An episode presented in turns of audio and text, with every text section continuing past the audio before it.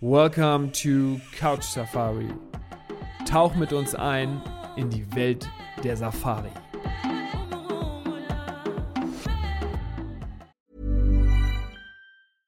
I'm Sandra, and I'm just the professional your small business was looking for. But you didn't hire me because you didn't use LinkedIn jobs. LinkedIn has professionals you can't find anywhere else, including those who aren't actively looking for a new job but might be open to the perfect role, like me.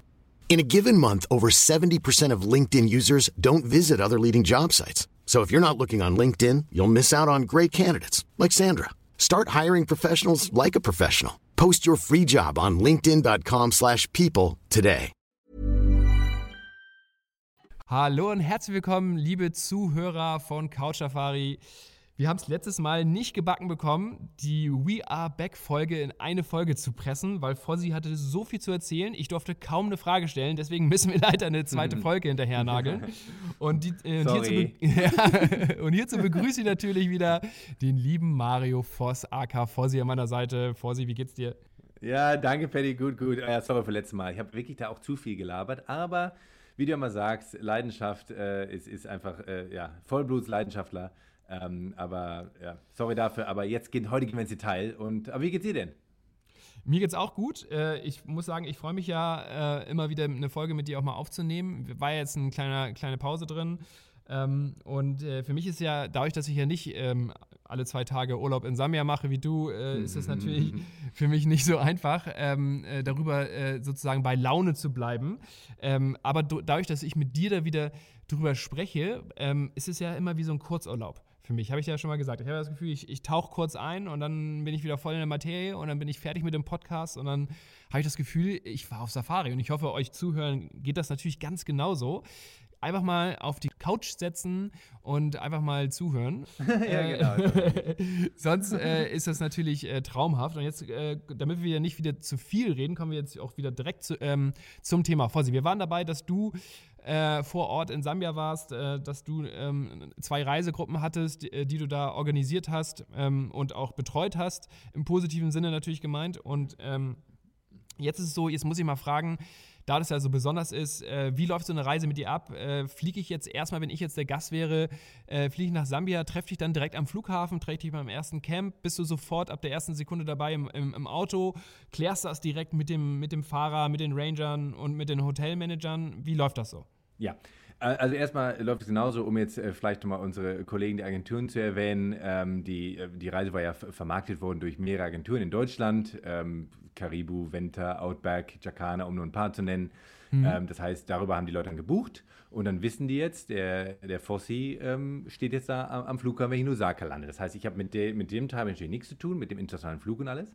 Äh, und sobald die dann landen in Lusaka, kommen die raus mit ihren kleinen äh, Täschchen oder großen Täschchen, je nachdem. Ähm, und dann stehe ich da. Das heißt, es ist wirklich dieser Moment, jetzt bin ich hier, du merkst schon, die Leute laufen raus und wissen ja auch schon, schauen und suchen dann links und rechts. Und ich Hast du dich vorher schon vorgestellt eigentlich? Also wissen die schon, wie du ähm, aussiehst und alles? Die, die, haben, die, haben ein Bild von, die haben ein Bild von mir gesehen über die Agenturen. Ähm, manche davon hatten auch über die Agenturen schon meine, ich glaube, meine Instagram- oder meine WhatsApp-Nummer. Das heißt, ein paar waren auch schon mal in Kontakt. Ähm, aber das Gute ist, da wir, wir haben immer einen Meet and Greet Service, nennt man das in Lusaka sowieso. Das heißt, auch wenn ich da jetzt stand in dem Fall, steht da trotzdem noch einer neben mir mit einem Schild und da steht dann drauf so und so die Gruppe mit den Namen. Das heißt, die, das heißt, wenn die jetzt nicht unbedingt wissen, wie ich ausschaue oder sich, sich vielleicht daran erinnern können oder da stehen auch ein paar andere Weiße rum, ähm, dann steht, ist ein Schild und da steht der Name drauf und dann schauen sie hin und dann stehe ich meistens einen Meter daneben und lasse die erstmal da ein bisschen aus der, in Anführungsstrichen aus der Menschenmasse da rauskommen und dann stelle ich mich vor und dann sind die schon mal happy, dann sind sie jetzt angekommen. Dann merkt man auch wirklich schon so, wie sie so, ah, jetzt die, ist eine längere An Anreise, ist ja je nachdem, wie man geflogen ist, aber ist ja heute doch, äh, naja, alles zwischen 14 und 20 Stunden, sagen wir mal so, und dann ist man da und äh, dann merkt man auch, boah, jetzt sind wir hier, da ist der Fossi, und dann kann ich denen sagen, Leute, ihr könnt jetzt noch ein Käffchen trinken, weil wir fliegen erst in zwei Stunden weiter oder so. Und dann, dann ist es wirklich alles so dieses, ähm, ihr könnt euch jetzt entspannen. So fängt es an. Schön. Also das ist, äh, das ist, genau so stelle ich mir das vor. Es ist ja tatsächlich, man hat ja immer diese Unsicherheit, man kommt in ein Land, was man nicht kennt. Wo ist was? Ho hoffentlich treffe ich den, hoffentlich finde ich den Wagen, ja, genau. der, hoffentlich finde ich Geht das richtige Gate. Wirklich? Ja, genau. Ja. Ähm, ja. Ist natürlich auch so ein bisschen Adventure. Also ich finde manchmal ist es auch ganz ja. lustig, aber äh, ja. ich glaube, der größte Teil äh, hat Spaß daran, wenn er dann die blonde Mähne von Fossi äh, dort zwischen den ganzen Schildern äh, aufblitzen sieht. Ich würde mich eigentlich mal freuen, wenn ich irgendwie da ankomme und du mal ein Schild von mir hochhältst. ja, genau. ja, also. Das wär's. Ähm, ja. Genau. Und dann ähm, genau, geht es dann von da aus weiter. In der Regel, hast du eben schon angesprochen, ähm, mit dem Flieger in der Regel oder eher gefahren? Also kommt natürlich auf die Tour drauf an. Ich rede jetzt mal genau. von, von der Tour, wie es jetzt war oder ich weiß nicht, ob ja. die vergleichbar war mit, mit einer, sagen wir mal, relativen Standardtour. Standard heißt nicht schlecht, sondern Standard heißt ähm, Standard gut. Ja. Ähm, ja. Genau. Nee, ist ein guter Punkt. Ähm, man könnte wirklich sagen, es war eine Standard in dem Sinne, dass es eine Kombination war zwischen dem Lower Zambesi und dem Südluangwa Nationalpark und das ist für Sambia, ich will sagen, Standard, wie du sagst, das falsche Wort, aber das sind die zwei Parks. Die muss Wenn man, man nicht Zeit hat für mehr, dann lohnt es sich sehr, diese beiden Parks zu besuchen. Insofern hatten wir diese Gruppen so ausgelegt, dass diese beiden Parks mit drin sind. Mhm. Ähm, in diesem Fall jetzt zum Beispiel bei, bei beiden Gruppen war es so, dass, die, dass die, die Teilnehmer noch unterschiedlich Zusatznächte in Lusaka gebucht hatten. Weil manche sagen ja auch, oh, nach 20 Stunden äh, Flug will ich erstmal eine Nacht in Lusaka haben. Ähm, das heißt, die kamen dann einen Tag früher an. Ähm, manche sagen, ich möchte eine Nacht in Lusaka danach haben, weil nach der Reise will ich erstmal runterkommen, bevor ich nach Europa wieder fliege.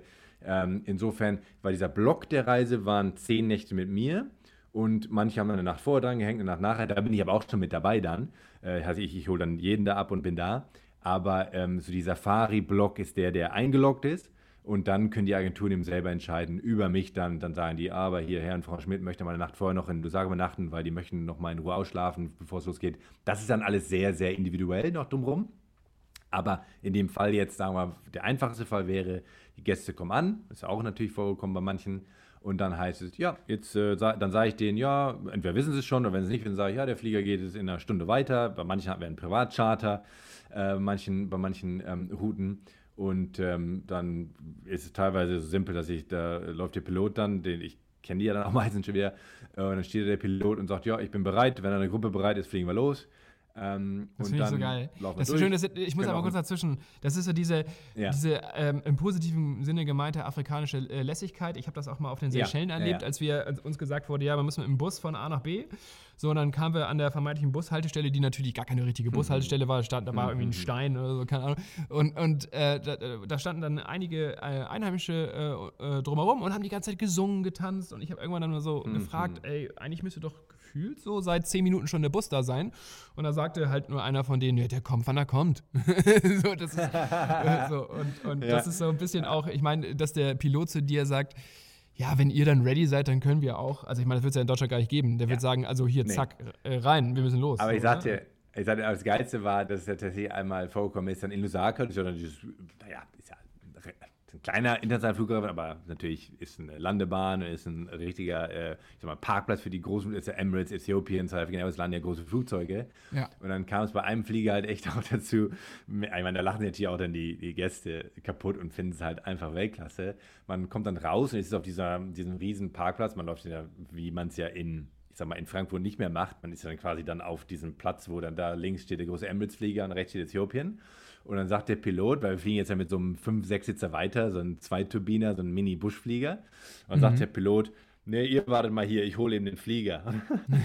dann, läuft er, dann läuft er rüber, weil er sagt, ja, es ist auch zu Pilot, hier fahren ein paar Autos rum und die großen Flieger sind da. Läuft das ist wie, als wenn jemand der Mietwagen holt.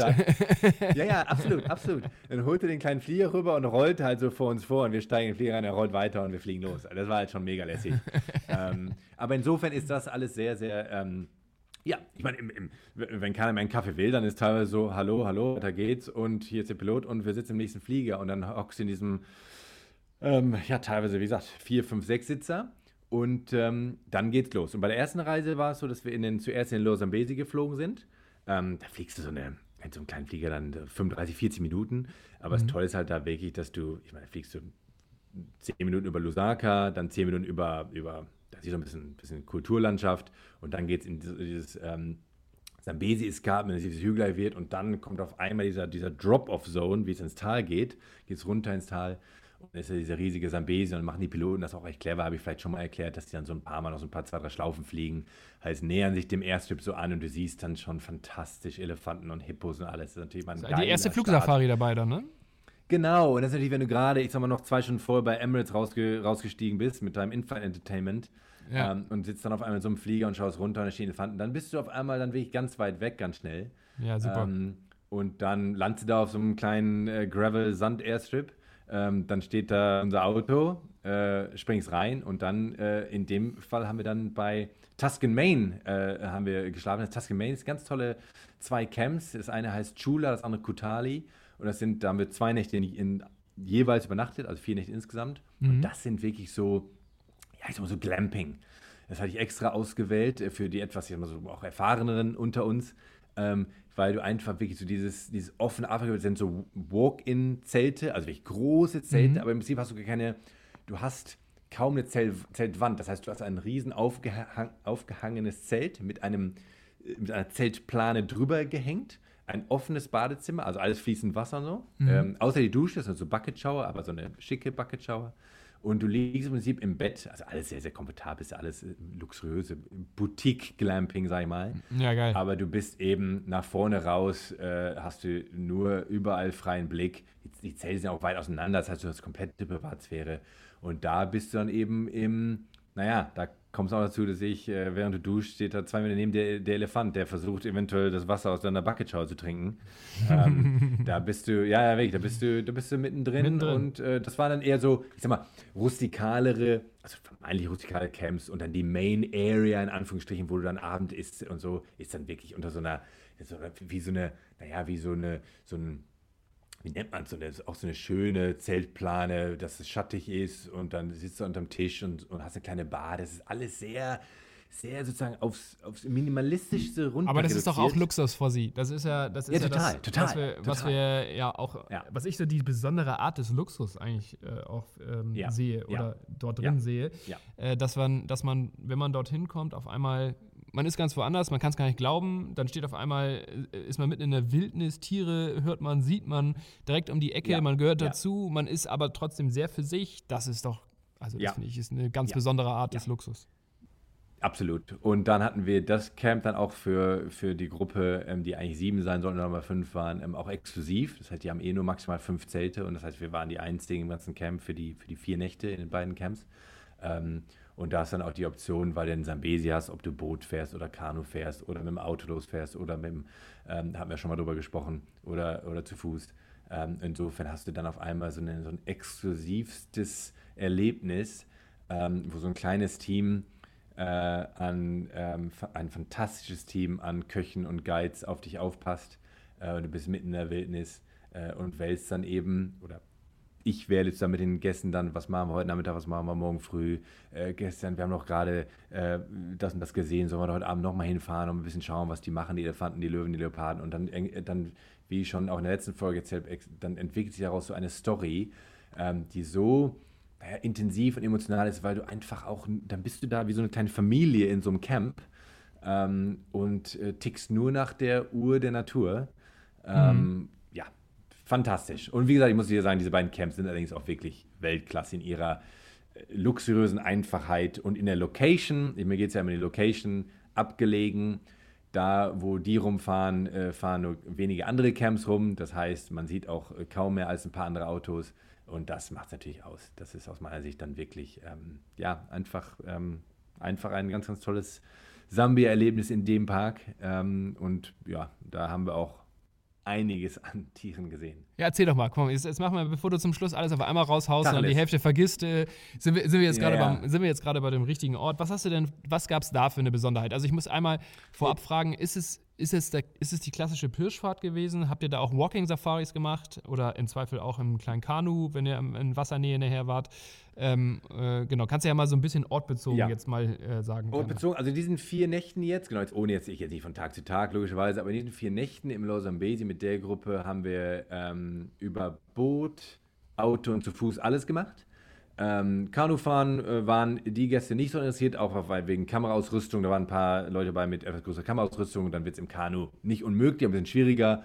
Und ähm, insofern haben wir uns auf, ähm, zu, zumeist aufs Auto fokussiert, aber haben auch Walking und Boot gemacht, ähm, was alles immer schön ist. In Sachen Sichtung, was generell in dieser Gegend, äh, wo diese beiden Camps liegen, fantastisch ist, du hast einen das, die, das dominante Landschaftsbild ist, ist, sind Akazienwälder. Das heißt, es sind so, die heißen Winterthorn auf Englisch, ähm, auf Deutsch muss ich schon lügen, aber es ist im Prinzip eine, eine Phytherbia Akazienart, die ist ähm, hochwachsend und hat, wie Akazien haben, so Schoten, zumindest zu dieser, zu dieser Jahreszeit, im September, Oktober.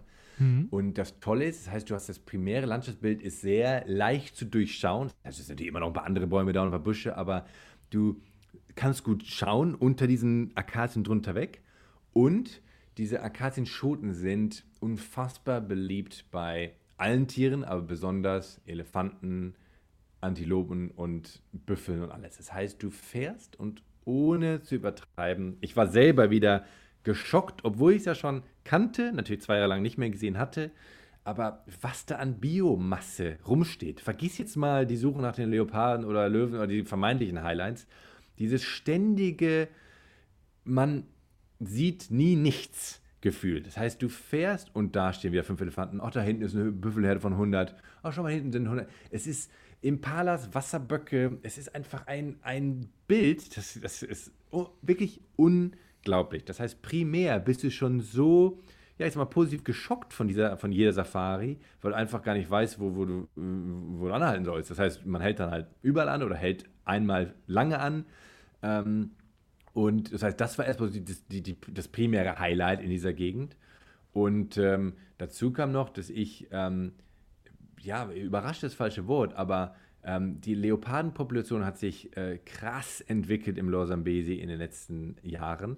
Früher, so ich sag mal so vor 10 Jahren oder 15 Jahren, als ich so angefangen habe in Materie, war immer das Luangwa-Tal, ist das Tal der Leoparden. Da fährt man hin, um Leoparden zu sehen. Mhm. Mittlerweile, das ist immer noch so, aber mittlerweile ist das Lorsambesi Tal und gerade das Gebiet im Losamé Nationalpark ist bekannt für Leoparden und wir sind, also ich weiß nicht, ohne jetzt Zahlen zu nennen, aber drüber gestolpert. Also wirklich der Wahnsinn. Ist, also Krass. mit beiden Touren. Bei der zweiten, bei der ersten Tour haben wir noch, konnten wir noch mitzählen. Ich glaube, da haben wir auf, in den zehn Tagen haben wir, glaube ich, sechs Leopardensichtungen gehabt. Und ähm, verschiedene? Ähm, also verschiedene oder, oder, ja. oder immer den gleichen? Ja, so. ja. Nee, nee, nee. Verschiedene, nee, also nee, nicht, nicht direkt mal im Kreis gefahren und immer wieder den gleichen. Nein, gezählt. aber das. Ähm, ich weiß schon.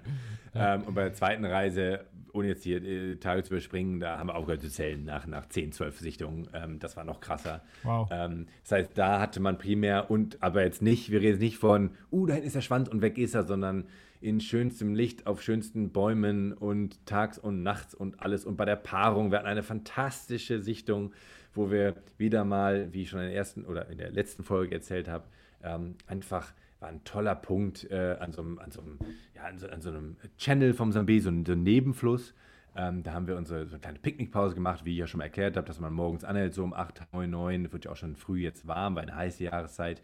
Man macht, trinkt einen Kaffee oder Tee oder Keks und sitzt einfach nur mal im Schatten, schaut die Natur an und da hatten wir natürlich extra wieder einen Platz gewählt, wo schon rechts Elefanten am Trinken waren, links waren ein paar Impalas, vor uns war so eine Uferkante, wo auch die Bienenfresser am Nisten waren und so, also Hippos im Wasser, alles, alles auf einmal. Ja, Jetzt sitzen traumhaft. wir da so einfach und man redet, man ja traumhaft, an sich schon traumhaft und man redet über Gott und die Welt und es kommen mal schöne Gespräche und man redet über Natur oder irgendwas, die Kunden haben, die Gäste haben Fragen oder man, man lernt sie auch kennen und redet über alles. Und dann sitzt man da schon mal, wie ich ja auch schon erklärt habe, dann für eine halbe Stunde, dreiviertel Stunde, weil es einfach nur schön ist. Die Leute schauen mit dem Fernglas, fotografieren und auf einmal, ich scanne ja immer so dann rum mit dem Fernglas, einfach weil ich generell schaue, wo was abgeht und was kann man auch entdecken und finden. Und ähm, scanne so auf der anderen Flussseite ab und da steht auf einmal ein Leopard unterm Baum. Äh, und ich sage, ey, hier, weiß ich, der erste Leopard, deswegen immer noch natürlich traumhaft, aber ein bisschen weiter weg. Und ich habe gesagt, ey Leute, da hinten, Leopard und ein Baum und der Guide auch, ah ja, klasse, und die Gäste, ah, Wahnsinn, haben wir alle hingesetzt in Leopard und lief da uns. Also jetzt hier, wir reden jetzt um 9.30 Uhr, also ist schon heiß. Also eigentlich so eine ja. Zeit, wo man normalerweise nicht so einen Leopard aktiv sieht, normalerweise. Es läuft der Leopard so lang, wir können ihn schön beobachten, legt sich in den Schatten und dann kommt der zweite Leopard. Und entwickelt sich die Story, dass wir da am Ende zwei Stunden sitzen, weil es ist ein, ein Paar, eine Paarung, ein Pärchen, die sich dann auf der anderen Flussseite, mehr oder weniger, jetzt nicht vor unseren Augen, wäre übertrieben gesagt, aber im Schatten mal gesehen, mal halb ungesehen, ähm, immer wieder paaren. Und dann läuft das Weibchen wieder links lang und dann mal wieder rechts und dann paaren sich wieder und so. Und dann sitzt du da einfach. Und das sind einfach so Nummern, die kannst du nicht planen, da ist auch ein bisschen Glücksfall dabei, aber einfach viel Zeit an einem Ort verbracht, der an sich ja sowieso immer traumhaft schön ist und dann passieren solche Dinge als i-Tüpfchen obendrauf. Ähm, das war so ein Highlight. Ähm, sensationell. sensationell war da, das war nicht die erste Safari von den Gästen, oder? Nein, nein, nein, das war ähm, puh, ähm, nicht die erste, aber auch schon war innerhalb der ersten zwei, drei Tage. Ähm, Weil ist ja schon krass, wenn du gleich sowas erlebst, ne? Also ich ja. meine, äh, also das ist ja. ja. nicht der Standard, dass ja. man gleich äh, so viele Leoparden sieht. Wieso ist es so, nee. dass da jetzt so viele Leoparden mittlerweile sind, glaubst du? Ich, ich, denke, über die Jahre hat sich auch, es kommt ja immer ein bisschen, Leopardendynamik hat ja immer ein bisschen was damit zu tun, auch wie viele Löwen vor Ort sind. Ähm, das heißt, wo ja, natürlich okay. äh, fünf Löwenrudel sind, äh, sind Leoparden zwar auch da, aber verhalten sich ein bisschen scheuer. Mhm. Ähm, das heißt, ähm, es wird jetzt vielleicht erstmal primär mehr Leoparden geben als, als vor 15 Jahren vielleicht noch. Jetzt wüsste ich nie unbedingt. Weil warum, es weniger Löwen gibt oder weswegen? Ähm, nicht unbedingt, aber zum Beispiel aktuell war es so, dass wir haben sehr, sehr gut Löwen noch gesehen, aber Löwen sich in einem bestimmten Gebiet aufgehalten haben und in dem ja. Gebiet, wo jetzt die Löwen, die Leoparden sehr, sehr aktiv waren gerade, äh, eben auch tagsüber und verschiedene Individuen, äh, waren die Löwen nicht unbedingt, nee, wir reden jetzt nicht von 20 Meter Entfernung, wir reden von ein, zwei Kilometern, aber einfach, ähm, ja, das könnte was damit zu tun haben es gibt, da wo Löwen sind, gibt es immer auch Leoparden, weil die Tierdichte, die, die Beutedichte ist so krass hoch. Ich meine, da laufen zigtausende, man kann gar nicht zählen, wie viele Impalas und Pukus und äh, was ich, Pukus nicht jetzt im, im Lower Zambesi, aber Impalas und Wasserböcke und Zebras und was auch immer alles rumläuft, ähm, Buschböcke, so viel Beute, dass es primär viele Beutegreifer gibt. Ähm, mhm. Aber insofern überrascht es nicht, dass es dort viele Leoparden gibt. Aber es gibt doch immer so eine gewisse Dynamik in wie, wie sie sich wo zeigen und wie viel Selbstbewusstsein diese Leoparden haben, sich auch am Tag in gewisser Entspanntheit zu zeigen. Und das geht normalerweise ein bisschen runter, wenn viele Löwen in der Gegend sind. Ja, okay. Ähm, und äh, insofern ist auch ein bisschen immer Zufall drin. Das heißt ja nicht, dass es dann immer jedes Jahr genau gleich ist. Äh, aber Fakt ist, ich habe mich natürlich auch mit vielen Guides und Managern unterhalten und die haben alle bestätigt, dass in den letzten drei, vier, fünf Jahren sich die Sichtungen so stark erhöht haben, dass man vermuten muss, einfach auch die Population stark angewachsen ist. Wow. Ähm, und Löwen haben wir natürlich aber auch gesehen und mein Riesenhighlight natürlich das ähm, große Wildhundrudel von was, was zu einer bestimmten Zeit, ich glaube 45 gezählt hat. Wir haben es noch bei 39 gesehen, die manche, naja, weil die eben so weit ziehen, das haben wir auch schon besprochen, verlieren die auch ab und zu mal ein paar Jungtiere. Aber es waren ein, ich sag mal, immer 38, unterwegs, ne? 39, immer unterwegs, genau, mhm. 38, 39 Tiere zählendes Rudel. Ähm, und das haben wir mit der Gruppe beobachten dürfen und mit der nächsten Gruppe auch. Und das ist natürlich Mega. Ja, ein riesen, riesen Highlight. Von daher da jetzt mal so ein paar, paar, paar Highlights rausgespickt aus dem Losambesi, aber eine fantastische ähm, vier Tage dort mit der ersten Gruppe. Hört sich mega an. So, also bist du, seid ihr gestartet in Lower Sabesi, zwei verschiedene Camps, ja. jeweils zwei Tage. Nach vier Tagen, zack, ging's los. Wohin jetzt und ja. wie? Dann geht es wieder in den kleinen Flieger, einen etwas größeren kleinen Flieger und dann ging es in das Luangwa-Tal und dann fliegst du, ähm, in dem Fall sind wir direkt geflogen. Ähm, das kommt auch darauf an, auf die, auf die Fliegerverfügbarkeiten. Man kann das Ganze auch wieder, dass man eine halbe Stunde über, über Lusaka drüber fliegt und dann eine Stunde nach Luangwa. Wir hatten das Glück, was dann eigentlich, naja, in normalen Jahren, wenn kein Corona ist und alles, täglich geht, fliegst du direkt vom Lower Zambesi ins Luangwa-Tal in so einem schönen 10, 12 Sitzer, so eine Caravan heißen die dann, so ein Flieger, der, naja, ich glaube, ähm, überall auch in Botswana rumfliegt. Das ist so, so der Haupt. Und da kann ich gleich was zu häufig erzählen. benutzte Flieger. genau, da kannst du. ähm, und das dauert dann so eine Stunde, 20 Minuten und dann landest du im nächsten Busch im Luangwa-Tal und dann natürlich das Gleiche. Dort wurden wir vom Kafunta Camp abgeholt, der Kafunta River Lodge. Ja. Und da haben wir dann eben sechs Nächte in den Kafunta Camps verbracht. Einmal in der Kafunta River Lodge und einmal in deren Three Rivers Bush Camp. Auch so zwei verschiedene Experiences. Einmal eher Lodge, wo so mhm. 20 Gäste sind und auch ein Pool ist und auch Wi-Fi, wenn man es will. Aber natürlich immer noch abgelegen. Aber eben so ein bisschen, ich sag mal, ein bisschen komfortabler, also ein bisschen luxuriöser. Ähm, und dann hat man noch zwei Nächte in dem Three Rivers Bush Camp wieder abgelegen. Und das ist ein ganz, ganz, ich bin ein Riesenfan von dem Camp, weil es einfach ganz toll liegt, in einer ganz tollen Ecke. Und das Tolle ist, dieses Camp hat, sind Zelte, also luxuriöse, große Zelte äh, mit, mit normalen Betten, mit kleiner Veranda, mit Badezimmer, mit allem und Außendusche. Aber das Tolle ist, die haben, jedes Zelt hat eine Plattform nebendran, also so verbunden mit dem, mit dem Zelt. Das heißt, du kannst von deinem Badezimmer da drauflaufen auf diese Baumplattform und kannst dort schlafen. Da ist auch ein Bett, ein Moskitonetz und dort äh, kannst du, wenn du möchtest, hast du gemacht? schlafen. Ja klar, also haben alle gemacht. Das haben ja. alle jede Nacht gemacht, weil ich habe sie auch äh, stark promoted, aber wenn man so, so eine Option schon mal hat, unter den Sternen Afrikas, ich sag mal, sicher unter Moskitonetz, zu schlafen. Ja, das aus meiner Sicht muss das jeder dann machen, wenn er schon mal da ist. Und haben sie auch gemacht, die erste Nacht. Und natürlich haben es dann alle auch die zweite Nacht auch gemacht. ähm, ja, ja, dann bist du natürlich dann, das ist einfach, da hat man auch keine Worte mehr für. Das ist einfach ähm, ja, einfach. Ich besondere Erfahrung, ne? Eine besondere Erfahrung, Ja, sowas, absolut, zu, sowas zu machen. Ich, ich ja. habe tatsächlich sowas noch nicht gemacht, draußen zu schlafen. Hatten wir ja schon mal, hatten wir letztes Mal schon, glaube Ja. ich, drüber gesprochen. Du hast witzig gesagt, eben, du- hat, kann ja draußen nichts passieren, da ist ja ein Moskitonetz um dich rum. Ich meine, gut, Mhm. äh, ich glaub, was das Moskitos angeht, den, den, den, der Rest ist ja wieder, wieder diese, dieses Thema, dass das äh, tu, tu, tut ihr mir nichts, tue ich euch nichts Thema. Also das, äh, das ist ja, finde ich, so Alle Gäste sind heile zurückgekommen. ja, das darf ich hier an aber diesem Punkt sagen. das meine ich ja auch total, das ist ja total cool. Das habe ich ja, Ja, auch ja, selber klar, schon äh, erlebt. Äh, du, du bist da irgendwie mitten im Busch und hast das Gefühl, musst du hier nicht irgendwie einer Wache gehen oder so. Also, aber das funktioniert alles. Das ist so ein Arrangement zwischen Mensch und Tier, was in dem Fall gut funktioniert.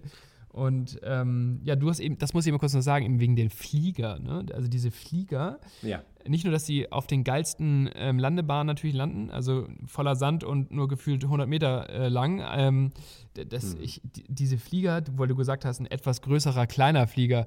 Ich habe mal ein bisschen kleineren kleinen Flieger äh, erlebt und zwar, als ich in die Kalahari geflogen bin nach Botswana. Ich meine auch, dass ich das schon mal erzählt habe. Ich muss aber trotzdem noch erzählen, weil der, der Flieger war wirklich. Also da haben genau meine Frau und ich reingepasst. So. Und, und, und dann, wenn wir, ja. wenn wir äh, keine Tasche gehabt hätten, wäre Koffer auch schon schwierig gewesen, weil du musst eigentlich stopfen können. Ja. Ähm, Ja. Und das war so unfassbar heiß in diesem Flieger, weil es natürlich auch keine Klimaanlage und nichts gab. Mm. Ja. Und Ja. ähm, ich kann nur so viel sagen, ich habe die Aussicht relativ doll genossen, äh, war natürlich völlig nass geschwitzt, aber äh, gut gen eigentlich Ja. trotzdem genossen. Es war so die eine etwas andere Flugsafari, wo wir so dachten, okay, alles was in der Nähe der Kalahari ist, ist halt wirklich lost, ne? Also ist wirklich, boah, was gibt es für Ecken auf der Welt? Wahnsinn, Mhm. Ja. hier, ob da schon Ja. überall jemand war, Fragezeichen, so. Und meine Frau hat eher daneben so ein bisschen durch die Tüte geatmet die ganze Zeit. Das kann ich nur schon mal so. Äh, ja, das kann man sich. Dann kann so ein Flieger schon mal äh, vielleicht nicht die beste Experience sein. Ja. Ähm, vor allem, wie du sagst, diese zwei, drei Sitzer sind natürlich noch mal kleiner. Und kommt allerdings auch viel, was, was ich dann immer schaue oder was wir dann schauen, gerade auf den Gruppen, dass man, wenn man es gibt ja auch manche Gegenden, die auch größere Flieger, also 20 Sitzer, 25 Sitzer, dann, dann ist es wurscht. Das ist eine kleine, ähm, ich sag mal so, so äh, Jetmaschinen, die, das gibt es natürlich auch. Aber wenn man diese in, entlegenen Gebiete fliegt, ähm, dann kann es auch bei einem 3, 4, 5, 6, 7 Sitzer, macht schon Unterschied, ob man morgens oder nachmittags fliegt. Das ist gerade im Oktober. Im Juni, Juli ist es egal, weil es der Winter ein bisschen kühler, da sind die Turbulenzen nicht so stark. Aber wenn man, sagen wir so, beim Oktober bei 40 Grad, so nachmittags um 4 Uhr, 5 Uhr fliegt, wenn sich schon vielleicht die ersten Gewitter aufbauen, dann ist so ein, eine Stunde so ein Flieger, muss nicht unbedingt immer dann ein Traum sein. Ähm, und deswegen würde ich immer schauen, dann auch gerade, auch wenn ich die Gruppen mache sowieso, dass dann, wenn man mit kleinen Schade unterwegs ist, dass man morgens, ich sag mal so, um 8 Uhr, 9 Uhr, 10 Uhr macht, weil dann ist es, naja, dann kann es halt auch Spaß machen. Während, wenn es halt nicht Spaß macht, dann macht es aber auch richtig nicht Spaß. Dann kommt es immer noch an und ist alles gut. Aber ähm, ja, da, da kann es äh, wackelig werden. Ich habe es am extremsten Fall immer erlebt, da habe ich mir immer vorher eine, eine, eine, eine, so, eine, so eine Art Womex reingehauen, damit ich von vornherein schon nicht, nicht, nicht, mir nicht schlecht wird. Bei den Naturschutzfliegern, das waren so, das waren Zweisitzer, also da sitzt vorne der Pilot, ist einer neben und da hinten passt noch der Ranger rein, aber es sind dann wirklich so, so Light, Light Aircraft, die dann wirklich auch ja irgendwie fünf Loopings fliegen und dreimal hin her, weil du ja irgendwie über die Wildtunnel drüber fliegst. Und Ja. das habe ich einmal dann ohne mir eine Womex reinzuhauen, also eine Anti-Kotztablette, sagen wir mal auf gut Deutsch, reingehauen. Habe ich einmal gemacht, dann hat er so fünfmal im Kreis geflogen über so eine vermeintliche wilderer Stelle und da muss ich dem Piloten auch sagen, ey komm, flieg geradeaus weiter und ab nach Hause. Und die nächsten Mal habe ich immer dann äh, was reingeworfen bei dem Flieger. Bei diesem, bei diesem Gästeflieger nicht, weil die fliegen ja geradeaus und da ist jetzt nicht so, so Looping. Ähm, aber da muss ich sagen, ja, wenn es zu, wenn's zu krass wackelt und man ist vielleicht schon primär, äh, wird einmal schlecht, dann ähm, ist eine Womex dabei, haben schon ganz gut.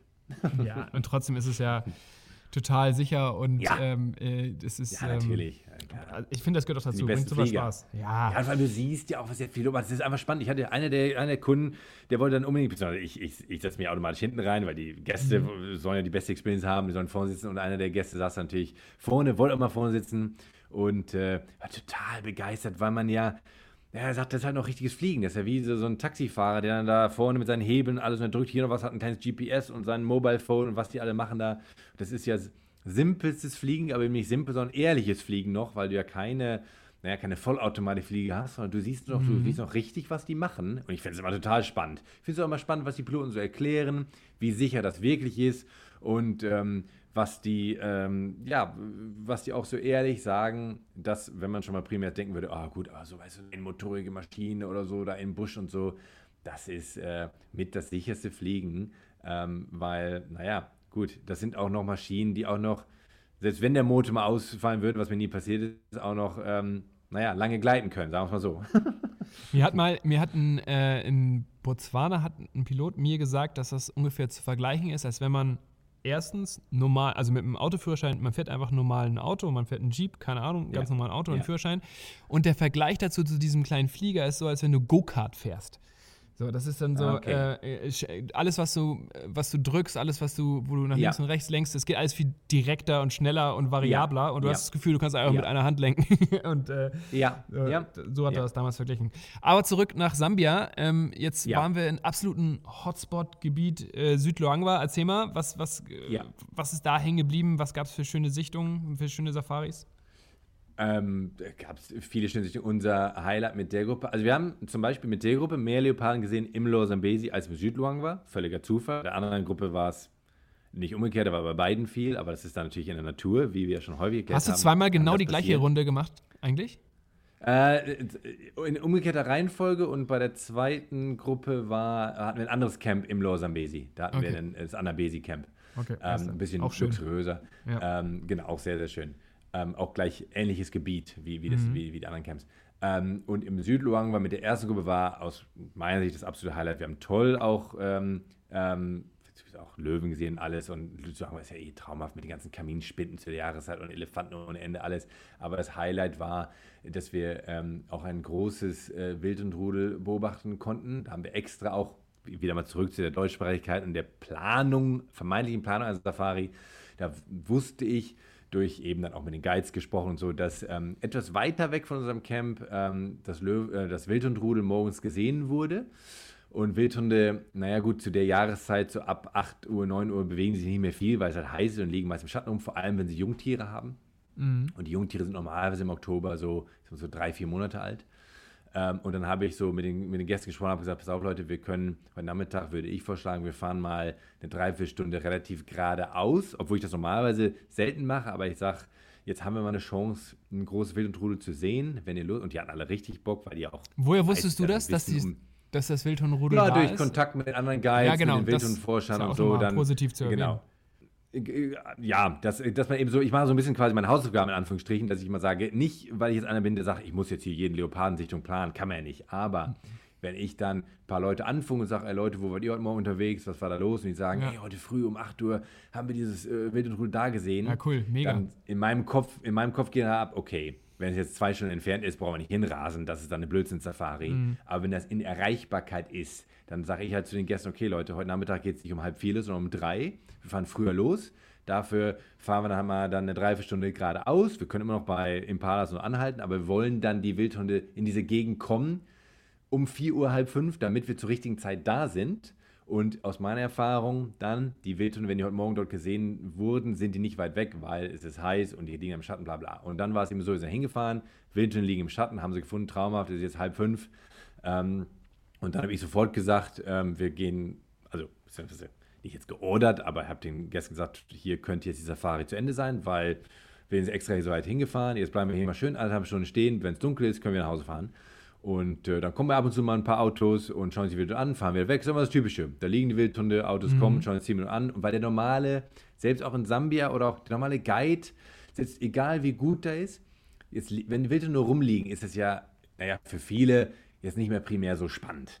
Ähm, und dann hat der Guide natürlich den Auftrag, weil er denen eine spannende Safari geben will, dass der normale Guide sagt dann nach 10 Minuten, wie ich schon vorhin erwähnt habe, oder in der letzten Folge, weiß ich ja mehr, wollen wir noch hier bleiben oder wollen wir weiterfahren? Und wenn natürlich dann die Gäste sagen, ach nee, fahren wir weiter, die machen jetzt ja nicht viel, weil sie vielleicht primär auch nicht das Wissen haben oder denken, die schlafen da, dann fahren die halt weiter. Und so kommt es, dass man da steht, wir stehen da, die Wildtunnel liegen im Schatten, alles schön, und dann kommen ein paar Autos, ein paar fahren, ein, zwei bleiben ja auch und äh, dann um, ähm, ja, kommen fast, fast die Uhr noch stellen. Normalerweise so um fünf, fünf, halb sechs, wenn es dann kühler wird. Wildhunde stehen auf, Rudel von 35 fängt an zu spielen, rennt rum, rennt unser Auto rum, legt sich auf die offene Pläne. Haben sie wieder die ganze Zeit so, ge so, gequietscht, die ganze Zeit miteinander? Dieses genau, das volle Programm. Ja. Das, das, ist so traumhaft. Die im schönsten Abendlicht. Das heißt, für jeden, der eine Kamera hat, aber wer keine Kamera hat, einfach nur herrlich zu beobachten. Ganze Interaktion, gerade so diese, diese, diese Verhaltensweise bei Wildschwein habe ich ja schon weißt du was? erzählt. Weißt du was? Machen wir mal eine, machen ja. wir mal eine besondere Folge drüber. Wollte ich eigentlich dir die ganze Zeit schon sagen. Ich habe nebenbei nochmal geguckt, ob wir irgendwas ähnliches, haben wir noch gar nicht gemacht. Wild Dogs. Wildhunde. Ja. Ist nochmal, das ist nochmal, weil ich habe das Gefühl, ja, ich ja. wollte gerade sagen, es sind doch auch gefühlt deine Lieblingstiere. Ähm, ah, ich habe schon, hab schon eine Leidenschaft dafür, weil ich meine, ich liebe jedes Tier und ich, ich suche auch jeden Tag Leoparden und so, aber wenn so bei Wildhunden ist einfach, wenn was abgeht, geht richtig was ab. Ähm, ja, ich finde bei denen die Taktik Beispiel, so geil. Dieses, dieses Miteinander ja, abstimmen. Ist, und, und, vor allem, ja, und vor allem, du hast halt äh, eine Dynamik innerhalb dieses Rudels. Also, wer spielt wem und dann da und dann sind, wenn da Jungtiere ja. dabei sind, dann balgen die sich und so, da ist immer was los. Und in diesem Fall war es eben auch so, dann fange ich jetzt an zu spielen, laufen los und sobald die los, los, loslaufen, ist es natürlich immer schwierig. Naja, wo führt der Weg, in dem man noch fahren kann? Weil die können natürlich ja. nach links, oben, rechts, unten, was auch immer irgendwo hinlaufen und kann natürlich auch sein, dass du in dem Punkt verlierst. Ja. Ähm, und dann kommt es wieder darauf an, ein bisschen diese, dieses, ja, ja, vermeintliche Vorhersehen, was. So, und ich, als Dinge übertrieben, aber dann so, jetzt denk mal wie ein Wildhund, was machen die jetzt, so ungefähr. Das sage ich mal zu den Nein, aber es macht auch Spaß, mit den Gästen ja. dann darüber zu reden.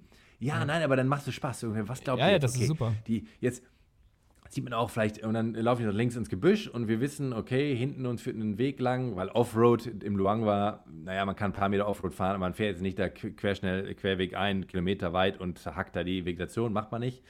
Ähm, und insofern, wir, ah, Weg, wenn wir da lang fahren, dann kommen sie vielleicht da raus, bla, bla. Und dann kommt so ein bisschen so ein, so ein ich sag mal, so ein, mit, mit, mit, mit ein bisschen Wissen, so ein, so ein Ratespiel mit ein bisschen Wissen, so, so, so eine Mischung. Ja. Ähm, man will ja. so ein bisschen das, das so jetzt vorhersehen. Und dann gut, lang, wieder mal lange Rede, kurz hin. Wir fahren zurück, fahren auf den Weg und du hast jetzt die Wildhunde komplett verloren. Du bist nur am Raten. Wenn die wirklich so laufen, wie wir denken, dann kommen die vielleicht irgendwo da hinten wieder raus. Ähm, und dann fahren wir dahin und tatsächlich haben die auch schon ihre, ihre Jagdtempo angefangen.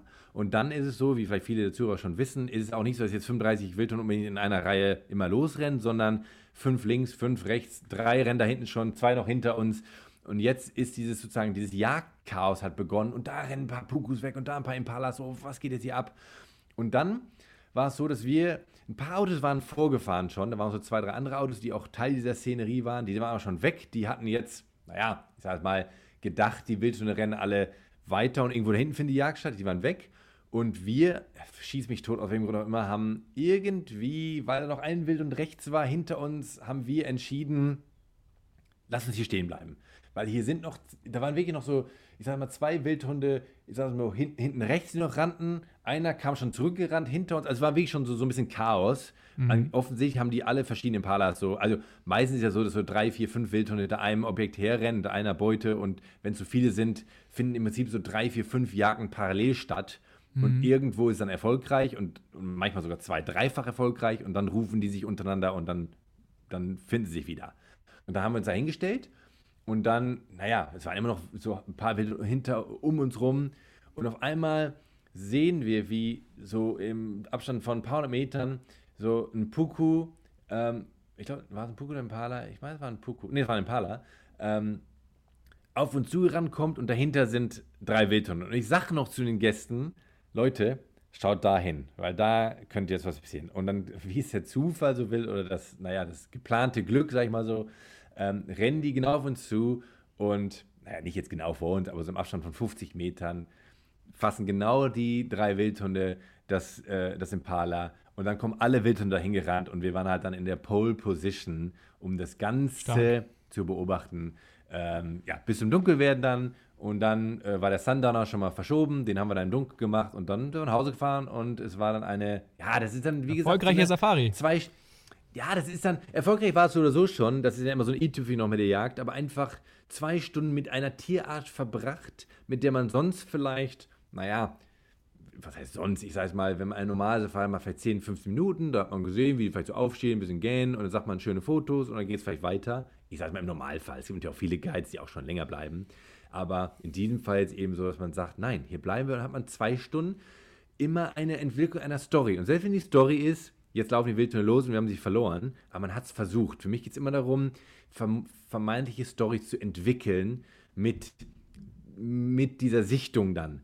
Äh, und wenn man die nach 10 Minuten, 15 Minuten verlässt, hat man eine tolle Sichtung gehabt und schöne Fotos, aber man hat nicht unbedingt eine Story. Eine Story hat man, wenn man Zeit verbringt. Ähm, und das war in dem Fall, hat das sehr gut geklappt. Fossi, das hast du ja schon mal erzählt. Ähm, und das äh, kann ich auch nur bestätigen, ohne dass ich das vom Fossi wusste. Und zwar, dass man, hm. äh, wenn man vor Ort auf Safari ist, manchmal einfach ein bisschen Ruhe mitbringen muss, weil die Natur, die bietet einem da einfach von alleine etwas. Man muss nicht irgendwo hinterher kacheln die ganze Zeit. Also, ähm, das kann ich absolut bestätigen. Ab und zu gibt es natürlich dieses, deswegen habe ich auch eben vorhin nochmal nachgefragt, wie du dich da ähm, vernetzt hast, dieses Austausch mit anderen Rangern, hast du, hast du irgendwo was gesehen, hast du was gefunden, das hilft natürlich enorm. Alles ja. Dinge, die man ja. natürlich mit dir ähm, sehr gut äh, vereinbaren kann oder auch mit äh, professionellen Rangern von den, von den Unterkünften. Wenn ja. man alleine fährt, ja. hat man das natürlich im Zweifel eher nicht.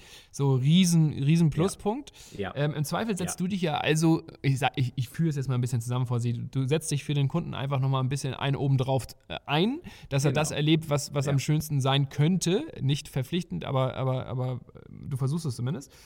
Wie ist das eigentlich? Das würde mich jetzt nochmal zum Abschluss äh, äh, der Rundreise nochmal interessieren. Ähm, bist du dann eigentlich im Abendprogramm dann auch als Entertainer mit dabei? Ja, also. ähm, also stehst du hinter der Bar dann und oder wie, wie läuft wie muss ich mir das vorstellen?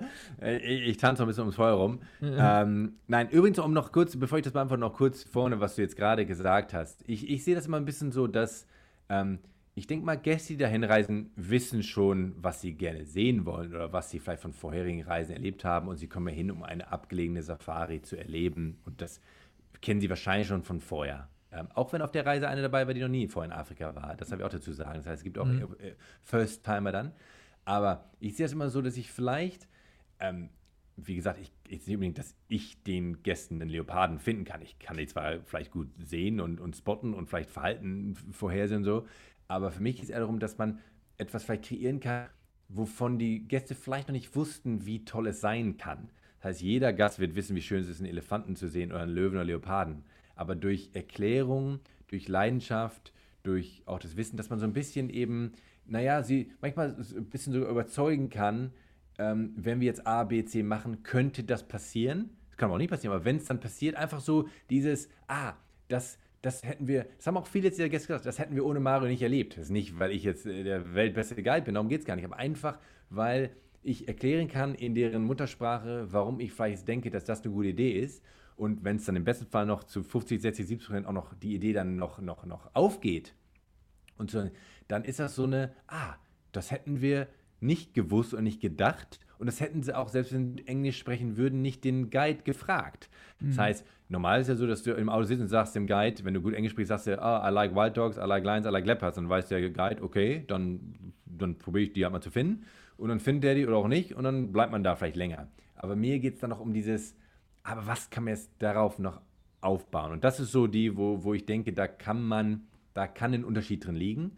Ähm, und jetzt zu deiner anderen Frage, ist, ja klar, ich meine, für mich ist es so, da man ja dann, man ist Teil die, dieser, man, man, weil das so intensiv ist und so toll und so emotional, ist das für mich dann man verbringt zehn Tage zusammen im Busch und da geht es morgens beim Kaffee um fünf los Mhm. Ähm, und es wird abends mit dem Amarula und kein Scherz, beide Gruppen waren dann riesen Amarula-Fans. Mhm, Wer Amarula okay. nicht kennt, ist der bessere, aus meiner Sicht der beste Baileys.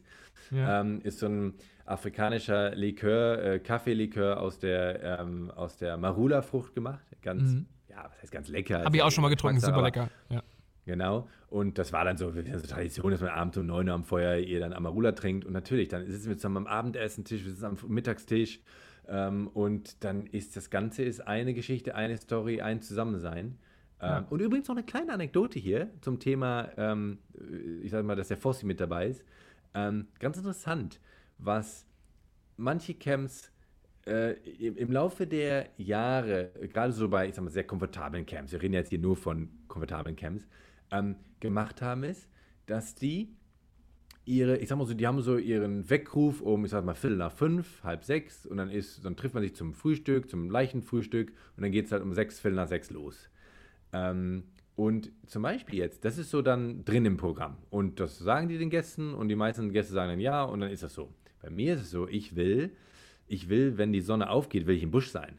Und im Oktober war es jetzt so, dass die Sonne ist um, um 5.30 Uhr geht die Sonne auf.